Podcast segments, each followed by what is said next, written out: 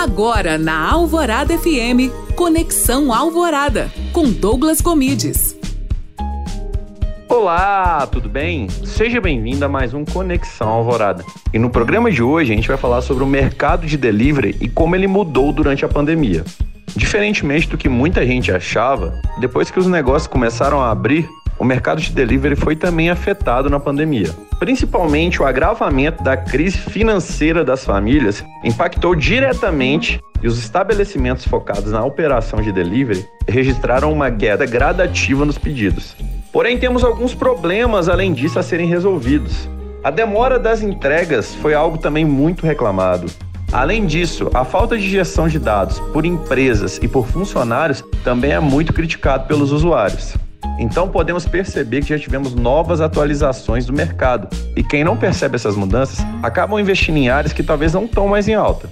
Então escuta aqui todos os dias que você vai saber de tudo por mim, viu? E se gostou, me siga também no Instagram, arroba Douglas Gomides.